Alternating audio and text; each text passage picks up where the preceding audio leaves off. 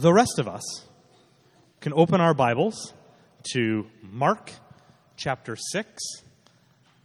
Uh, Pastor Matt has and and Randy have been going through a a series of sermons talking about the various aspects of Jesus that are seen through his life um, here during the Christmas time.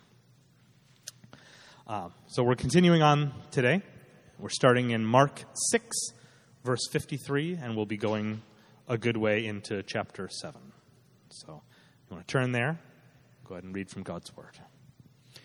When they had crossed over, they landed in Gennesaret and anchored there. As soon as they got out of the boat, people recognized Jesus. They ran throughout that whole region and carried the sick on mats to wherever they heard he was. And wherever he went, into villages, towns, or countryside, they placed the sick in the marketplaces. They begged him to let them touch even the edge of his cloak, and all who touched it were healed. The Pharisees and some of the teachers of the law had come from Jerusalem and gathered around Jesus and saw some of his disciples eating food with hands that were defiled, that is, unwashed. The Pharisees and all the Jews do not eat unless they give their hands a ceremonial washing, holding to the tradition of the elders. When they come from the marketplace, they do not eat unless they wash. And they observe many other traditions, such as the washing of cups, pitchers, and kettles. So the Pharisees and teachers of the law asked Jesus, Why don't your disciples live according to the tradition of the elders instead of eating their food with defiled hands? He replied, Isaiah was right when he prophesied about you hypocrites, as it is written, These people honor me with their lips, but their hearts are far from me. They worship me in vain. Their teachings are mere, merely human rules. You have let go of the commands of God and are holding on to human traditions. And he continued, You have a fine way of setting aside the commands of God in order to observe your own traditions. For Moses said, Honor your father and mother, and anyone who curses their father and mother is to be put to death. But you say that if anyone declares that what might have been used to help their father or mother is korban, that is, devoted to God, then you no longer let them do anything for their father or mother. Thus, you nullify the word of God by your tradition that you have handed down, and you do many things like that. Again, Jesus called the crowd to him and said, Listen to me, everyone, and understand this. Nothing outside a person can defile them by going into them. Rather, it is what comes out of a person that defiles them. After he had left the crowd and entered the house, his disciples asked him about this parable. Are you so dull? he asked. Don't you see that nothing that enters a person from the outside can defile them? For it doesn't go into their heart but into their stomach, and then out of the body. In saying this, Jesus declared all foods clean. He went on, What comes out of a person is what defiles them. For it is, with, it is from within, out of a person's heart, that evil thoughts come sexual immorality, theft, murder, adultery, greed, malice, deceit lewdness, envy, slander, arrogance, and folly. All these evils come from inside and defile a person. This is the word of God. Thanks be to God. Would you pray with me? Father, thanks for the opportunity we have to worship and gather this morning. Um, just know that in my own heart, I, I come on various Sunday mornings in different states, sometimes really excited and really feeling really blessed, other weeks just feeling like I barely made it here. And so I just pray for uh, the hearts and souls of the people who are gathering this morning that you would raise up the lowly and you would bring down the proud, that you would meet us in our sorrows um, and also come alongside us in our celebrations. Pray that your word this morning would pierce first my heart and then those listening, that your word would have its intended effect on your people. Pray for those here today who are searching for truth, looking and even considering giving their lives to Jesus. pray that those who are searching, Lord, would find hope, find answers, uh, and also a, a, safe environment to pursue these things. Uh, pray that your word would teach, pierce, guide, and shape. We ask this in Jesus' name. Amen. Um, so there was a, a, famous songwriter at the end of the 20th century. You may have heard her. Her, her name was Madonna. Um, she was like Taylor Swift, but now she, but old. Um, but way back in 1991, she was interviewed uh, by the magazine Vanity Fair, and was, they were asking about her desire or her her sense of her, does her life matter, and these were some of her lines. She says this. All of my will has always been to conquer some horrible feeling of inadequacy. I'm always struggling with that fear. I push past one spell of it and discover myself as a special human being. And then I get to another stage and think I'm mediocre and uninteresting. And I find some way to get out of that myself again and again. My drive in life is from this horrible fear of being mediocre. And that's always pushing me, pushing me, because even though I've become somebody, I still have to prove that somebody. My struggle has never ended, and it probably never will. So, for Madonna, being mediocre was a label that she could not handle uninteresting, was unacceptable. Now, for others, it's going to be some other label. Maybe a girl fears not being on the basketball team's starting lineup. Maybe a mom fears not getting invited to some gathering of other women. Maybe some man fears the shame of being in aisle 8 at Home Depot. Maybe a Muslim fears Allah keeping them far, far from paradise. So no one, no one wants to be on the outs. No one wants to be a pariah, defiled, rejected, ostracized, damned. Now, interesting too that in every single culture, right, in, in, in, maybe even every single workplace, maybe even every single like large family, there's always kind of insiders and outsiders. And one of the more insightful lectures ever given uh, was way back in 1944 by a man named C.S. Lewis. And he called this phenomenon the inner ring, being in the inner ring. Listen to what Lewis has to say. He says, I believe that in all men's lives, at certain periods, and many men's lives at all periods, between infancy and extreme old age, one of the most dominant elements is the desire to be inside the local ring and the terror of being left outside. The feeling of being on the outside hurts so, so much that so many of us will engage in all kinds of behaviors to be let in. I want to be in the inner ring. I want to be, I don't want to be the outs. I don't want to be one of the defiled ones. I want to be one of the welcome ones. And so if the inner ring says it's you're too old at age 14 to play with Legos, you find a new hobby.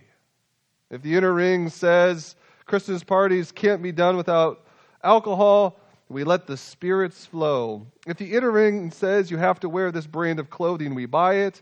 Maybe you have to vote for Trump or you have to be pro choice. You have to accept these people and practices. You have to oppose those people and those practices. We bow in humble obedience to whatever the inner ring demands. I'd like to suggest that all such stipulations could fall under this broad title of man made or human made regulations for reaching the inner ring. Here are the regulations. If you do it, you're in. If you don't do it, you're out of here. So, we have some characters in our story that were the first century's inner ring. It was an elitist inner, inner ring in Israel known by the name Pharisee, the Pharisees. They were known for impeccable morality and religious adherence. The lower classes respected them, the upper classes respected them. What they taught and what they did was the measure of goodness. But a new man has come to town. And we read a little bit about the summary of this man at the end of chapter 6. He shows up in a new area in a boat, and a great crowd gathers. And within, in the midst of that great crowd, even people touching the edge of his cloak are being healed. So this new man is popular, and this new man is powerful. And so the inner ring has to come and check on him. And there they are, chapter 7, verse 1. The Pharisees and some of the teachers of the law who had come from Jerusalem, they had gathered around Jesus. So you have this strict religious sect, this inner ring, and they're watching this powerful and popular up and comer. And on such a day, there Jesus is with his, his upstart discipleship band, and they're undermining the Pharisees, one of their key man made regulations for reaching the inner ring. They're eating without washing their hands. The audacity. And what we're going to see is Jesus is going to go after this single human made regulation for reaching the inner ring in order to expose and undermine all man made regulations for reaching the inner ring. He's going to unmask the true nature of these human made regulations, and then he's going to also uh, diagnose the superior need. So let's look through these ideas. Jesus unmasks the true nature of man made regulations. And the first thing he's going to show about the true nature of these regulations is all they do is produce self righteousness. Look how this story goes. Verse 2, it says they see these disciples. They're eating food with hands that were defiled, that is unwashed. And then there's this little parenthesis. Mark explains to the non Jewish audience like us that the Pharisees and all the Jews, they don't eat unless they give their hands a ceremonial washing, key word, key expression, holding to the tradition of the elders. So when they come from the marketplace, they do not eat unless they wash. And they observe many other traditions, such as the washing of cups, pitchers, and kettles. So the Pharisees have these different regulations that are these symbols of piety. And so this idea is if you were a you know, a law abiding, good Jewish person, and you go out into the world, you go out to the marketplace, it is possible that you have interacted with someone not spiritual, a Gentile, a non Jewish person.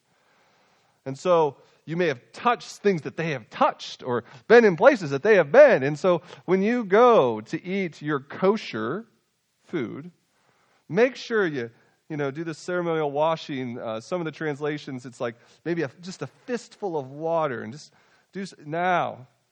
Now you can participate and eat your kosher food and be undefiled from those worldly, non Jewish people out in the marketplace. But if you don't do that, it means you're accepting contamination. You're allowing the world to enter your hands and your, and your food and your, and your soul and your life, and that's not okay.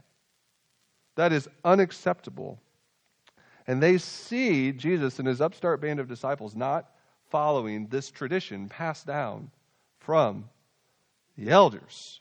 So, verse 5 the teachers of the law, they asked Jesus, Why don't your disciples live according to the tradition of the elders instead of eating their foods with defiled hands? Now, you read the Old Testament, you, you read the Mosaic Law, they did have certain regulations about purity laws and cleanliness laws. And the way I read those passages in both Exodus and Leviticus, I think what the Lord wanted was a God mindedness for his people, whether they were in the kitchen or in the boardroom or how they built their home or how they interacted with people. But what the Pharisees did is they added a layer, a very thick layer, to the law of God and they called it the tradition of the elders. So if you do just what's in the Old Testament, you get like a C plus. You pass. But if you want to be in the inner ring and you want an A, right? All these overachievers, I'm a recovering overachiever. You want an A, follow the tradition of the elders. Wash the kettles, clean the hands. Here it is, and here it is for you. But what Jesus does in this section is he, he unmasks that these regulations are ultimately just producing self righteousness. All those fancy hand washing or kettle washing techniques accomplish nothing advantageous. Notice how Jesus replies in verse 6. He quotes Isaiah, an Old Testament prophet. He says, Isaiah was right when he prophesied about you, hypocrites hypocrites. Hypocrites was the, uh, an actor on the stage who wore masks. You are mask wearing hypocrites. Because God's word is written about you, and these are the words God speaking, These people honor me with their lips, but their hearts are far from me. They worship me in vain. It's empty worship. There's nothing really there. Their teachings are merely human rules. It's a mask of goodness, but unmasked, it's just self righteousness. You think about it, it, it's the, it's the you, you have these regulations, and that allows you to go down and look out and look and see other people, look down on them, make a judgment about them, compare yourself to them, and then you come away feeling morally superior because you do these things and they do not. In a conversation last night with my wife, one of my own man made regulations was exposed. Someone who's late.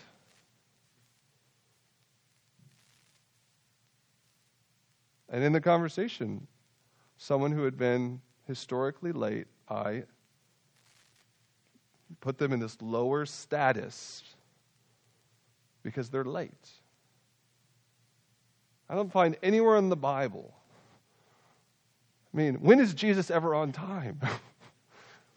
always, but always appears late. I mean, some of the ones I was thinking in my own heart you know, that, that I do that makes me feel morally superior, that from what I read in the Bible has nothing to do with morality, you better keep a budget. If you don't have a good budget, you're not a good person. Might be wisdom, I'm not sure it's moral. Calling someone back within a reasonable amount of time.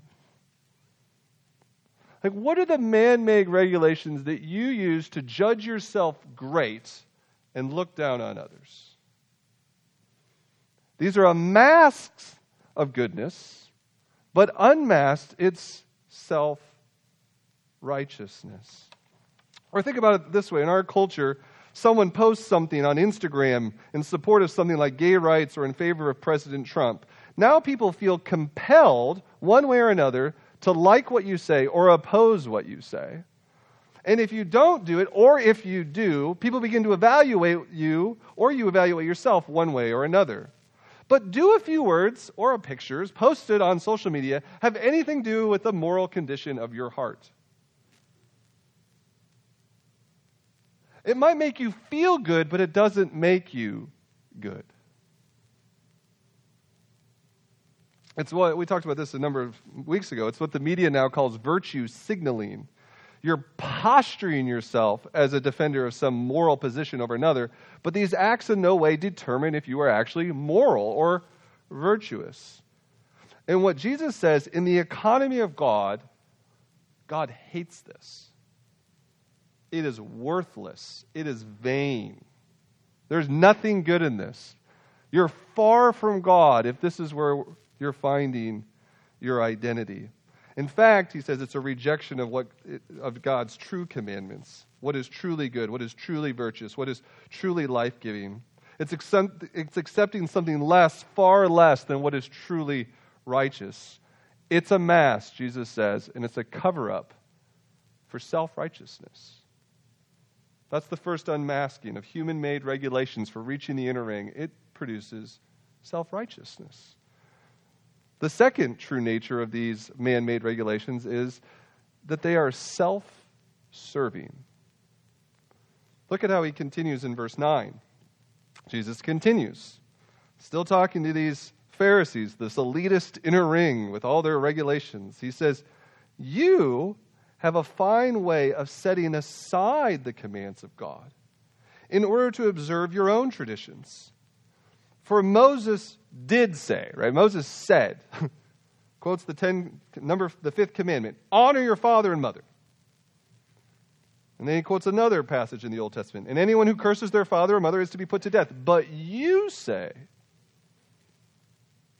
that's what Moses said, but this is what you say. If anyone declares that what might have been used to help their father or mother is Corban, that is devoted to God, I'll explain that in a second, then you no longer let them do anything for their father or mother.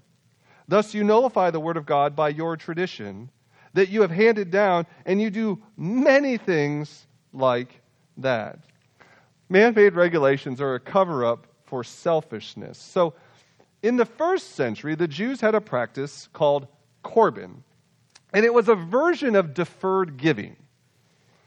Uh, a person would dedicate their home or Eh, their inheritance to God's temple. But they wouldn't have to give their home or their inheritance to the temple until they were dead. And so they could just live in their home and live off their wealth. But if mom or dad needed help, you would say, Sorry, mom, can't help you. This is dedicated to God. Right? This is God's money. I can't, I can't share this with you. All the while, that uh, son or daughter is just, is just using this stuff themselves. Sorry, mom, that money is dedicated to God, which is a direct violation of the fifth commandment. Now, let me explain this a little bit. So, we obey man made regulations, then we think we're righteous, and then we start feeling confident about how we conduct ourselves, about everything we want to do.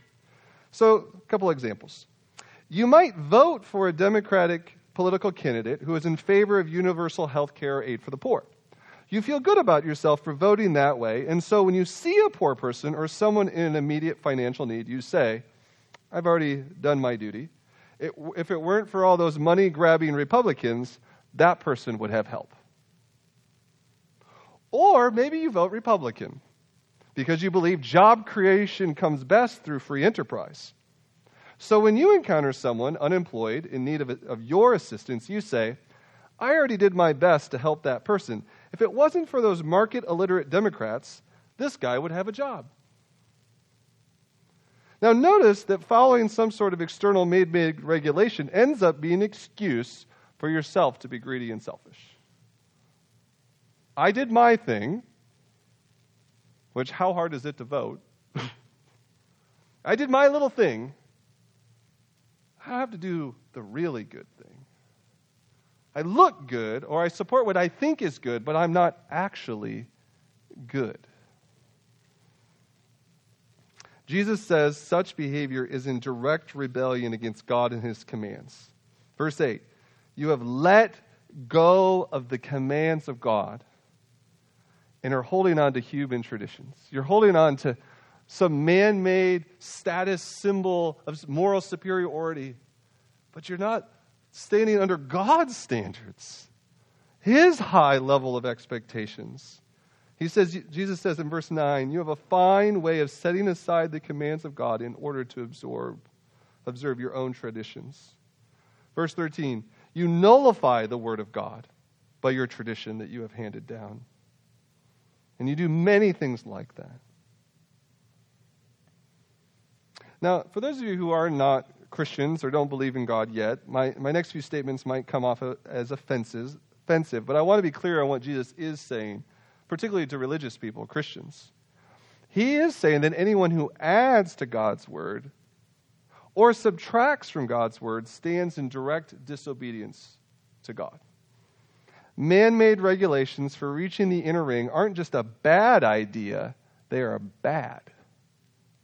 Not just a bad idea, like they are bad, they are wrong. They put a person in violent opposition to God. Think about it this way. So, when a couple gets married, there are some universal principles in play that keep them united. Marriage requires the sharing and keeping of secrets. Marriage requires regular communication, sexual intimacy, the sharing of responsibilities. But what happens if a husband decides to add a few made, man made regulations that they believe mark the goodness of a husband? So he may think, you know, as long as I do the dishes every night, I'm a great husband. If I put the kids to bed every night, I'm a great husband. If I bring home the paycheck, I'm a great husband. But then guess what happens? They do their one or two man made regulations for the description of being a great husband. They feel very self righteous about their performance. I may be talking a little bit autobiographical, by the way. But then what quickly comes with it is then a whole bunch of self serving behaviors. Maybe he excuses himself to go out with buddies for poker whenever he wants, or eat and drink whatever he wants, or take personal weekends for golf or fishing. No, but of course, his wife doesn't get poker nights or fishing weekends. Now, these aren't just a bad idea for marriage, they're bad. They put the man in direct violation with his wife. Doing certain self appointed deeds to justify doing whatever else you want does not make a marriage, and it doesn't work with God either. So Jesus exposes that and says when you start having these man made regulations for reaching the inner ring, it actually is a declaration of self righteousness and it's ultimately self serving. But he's got one more unmasking to do here at the end in verse 14 through 23. And he's going to say the true nature of all these regulations is also self deceiving. 14. So Jesus called the crowd to him and said, Listen to me, everyone. Understand this. Right? So understand. That means you don't understand. Do understand. Know this. Nothing outside a person can defile them by going into them. Rather, it is what, what, what comes out of a person that defiles them. Now, after he had left the crowd and entered the house, his disciples asked him about this parable. Are you so dull? He asked. Don't you see that nothing that enters a person from the outside can defile them? For it doesn't go into their heart, into their stomach, and then out of their body. And in saying this, Jesus declared all foods clean. And he went on. What comes out of a person is what defiles them. For it is from within, out of a person's heart, that evil thoughts come sexual immorality, theft, murder, adultery, greed, malice, deceit, lewdness, envy, slander, and arrogance, and folly. All these evil come, all these evils come from inside and defile a person. So Jesus pre- pleads for the cl- crowds to listen, and then he talks and he warns the disciples of their dullness of their hearts. And then he unmasks the self deception behind man made regulations. And he's saying these regulations, they only deal in the externals. It's just external, it's, it's not internal. Doesn't really change a person into making them good. Clean hands and clean food do not impact the true nature of a human person. The center of the human person the Bible uses the expression the heart. And it says the heart goes unchanged when you're just obedient to these external regulations. In fact, when we focus on the externals, the evil just lurks unchecked. And unchecked evil just grows. It's like black mold, it's just growing. The externals don't touch it. Jesus says in verse 23 all these evil come from the inside, they defile a person. This is why miners dig deep into the stone before they set off the dynamite. Dynamite on the surface doesn't penetrate the core. This is why when you have a headache, you don't take Tylenol and rub it on your forehead. Right? Oh, come on, I want to feel better. Now you ingest it and you get it into the system so that it actually does some work. And we're self deceived if we think man made regulations will ever really get us in. Really, really get us. Well, what do I mean by get us in? Well, let me just play on this, this little analogy.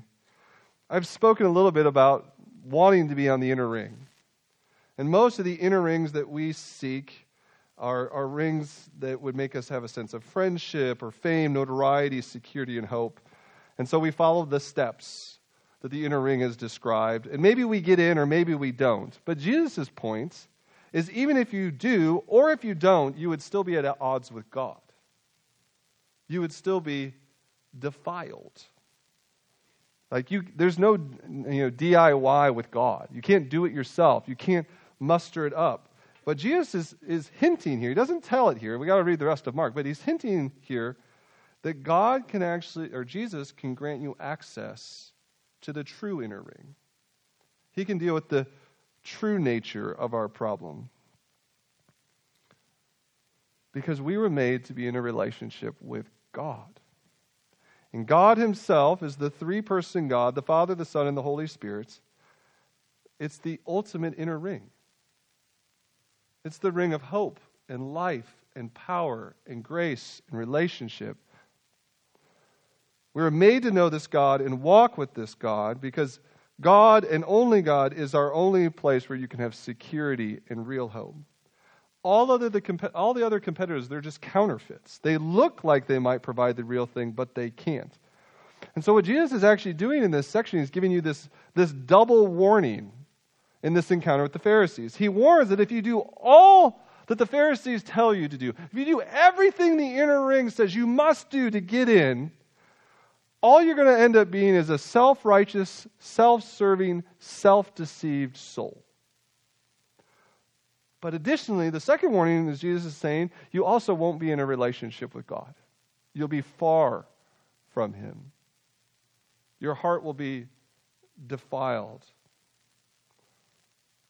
So, the heart of this passage is a discussion about the heart, the inner world of a human person. Because it is there that God is rejected, sin is cherished, and evil percolates. And no outward activity, no human deed can change the heart. Only God can change the heart. Only God can reach the heart. Only God. One of the other prophets in the Old Testament was a man by the name of Ezekiel, and Ezekiel proclaimed God's words in Ezekiel 11:19. You can turn there if you want. It's this great promise, but it also presents our great problem at the same time. God has to come and he has to do what he has promised. Ezekiel 11:19 God speaking says, "I will give them an undivided heart and put a new spirit in them. I will remove from them their heart of stone and give them a heart of flesh. These external things do nothing for the heart. God has to take out the hard heart, self righteous, self serving, self deceived heart. It's got it's got to do a work there. Otherwise, it's going to stay stony. It's going to stay dead. Natural question would be like, well, how? How can God do this? If our actions have put us in violent opposition to God, how can we be made right with God? And the answer is standing in the middle of this conversation with the Pharisees. His name is Jesus. Jesus is going to willingly take our defilements so that we can gain his purity. Jesus takes our shame so that we can receive his honor. Jesus leaves the inner ring of heaven so that we can be brought into the inner ring of heaven. The apostle Paul summarizes this so well in Galatians chapter 3 verse 10 and through 14. Let me read to you this glorious summary of why did Jesus have to come? Galatians 3:10 through 14, the Apostle Paul writes, For all who rely on the works of the law are under a curse. As it is written, Cursed is everyone who does not continue to do everything written in the book of the law. Clearly, no one who relies on the law is justified before God because the righteous will live by faith. The law is not based on faith. On the contrary, it says the person who does these things will live by them. Christ redeemed us from the curse of the law by becoming a curse for us. For it is written, Cursed is everyone who is hung on a pole. He redeemed us in order that the blessing given to Abraham might come to the Gentiles through Christ Jesus, so that by faith we might receive the promise of the Holy Spirit. Do you see the similarities between this passage and Mark 7? No one can do enough good works, enough external things to avoid the curse. Can't do it. You're still going to be defiled. You're, not, you're going to fail. And so we can try and try and do things to reach this inner ring, but we'll still be in violent opposition to God. But Jesus takes our curse so that we can go free.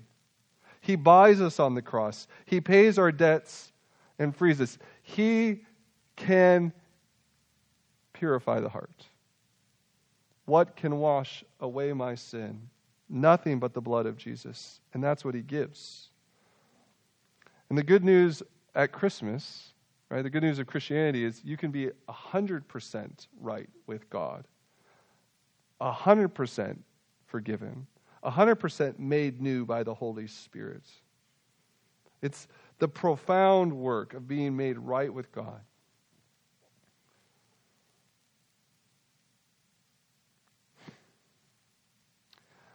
I read this text, this encounter with the Pharisees, and I always want to be on Jesus' team, but I see myself as the Pharisee. Just want to do the right things, God, and make it in. And what Christmas reminds me every time is that the only salvation that was available, the only salvation that would work, is the Son of God had to come. I can't purify my own heart. You can't purify your own hearts.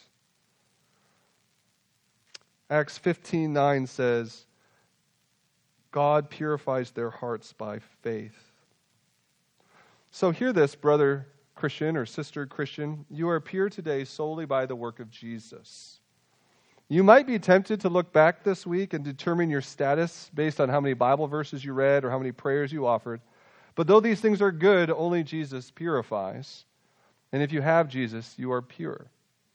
Hear this, non Christian. No matter how far you've run from God, no matter how many false inner rings you've pursued, today, if you trust in Jesus, God will purify your hearts. He'll bring you into his family, the eternal inner ring that provides forgiveness, security, hope, and life. And if you're like me, I'm a recovering Pharisee.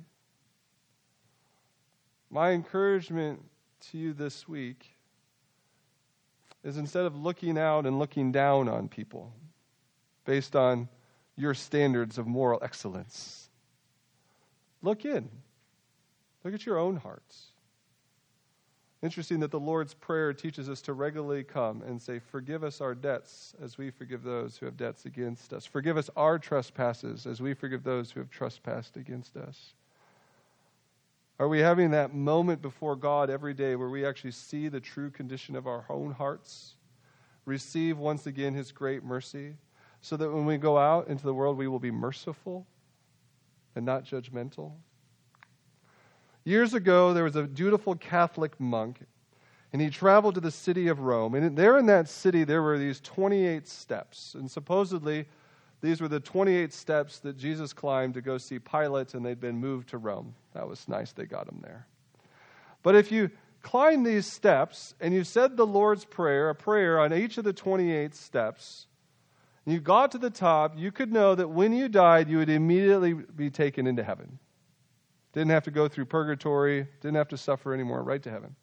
And so this man climbed each of the 28 steps. He prayed each of the 28 prayers. And when he got to the top, he asked the question what if it is not so? What if this didn't work? That question haunted him for about seven years. Until one day, in studying the book of Romans, he read that the, those, are, people are justified by faith. They are made right by God by faith. By trust, not in themselves, but in what Jesus Christ has done. That man was Martin Luther. And there's been many people like them. They give up on their own do it, do it yourself attempts to get to the inner ring of God or to some false inner ring of some human standard that will never satisfy. But those who trust in Jesus can know that their hearts are purified by faith. Let me pray, we'll take the supper. Father, I pray for my friends here today that are, I assume, several like me, recovering Pharisees that need to just be reminded today that Jesus alone purifies, and our performance does not matter. It's never enough. I, I, pray for others, the Lord, though, that aren't struggling with self righteousness today. They feel low, they feel beaten and bruised by the world. They feel like there's no way they could ever, ever be loved by God. I pray that they would know afresh that God loved them so much that He gave His Son, that by believing in Him, they can have eternal life. They are made right immediately. They can know the goodness that is theirs in Christ Jesus. Lord, help us to be a people marked by mercy because it will show that we have been touched by the mercy of Jesus Christ. Help us to be humbled, but also overjoyed at a God who would purify our hearts by faith. Thank you in Jesus' name. Amen.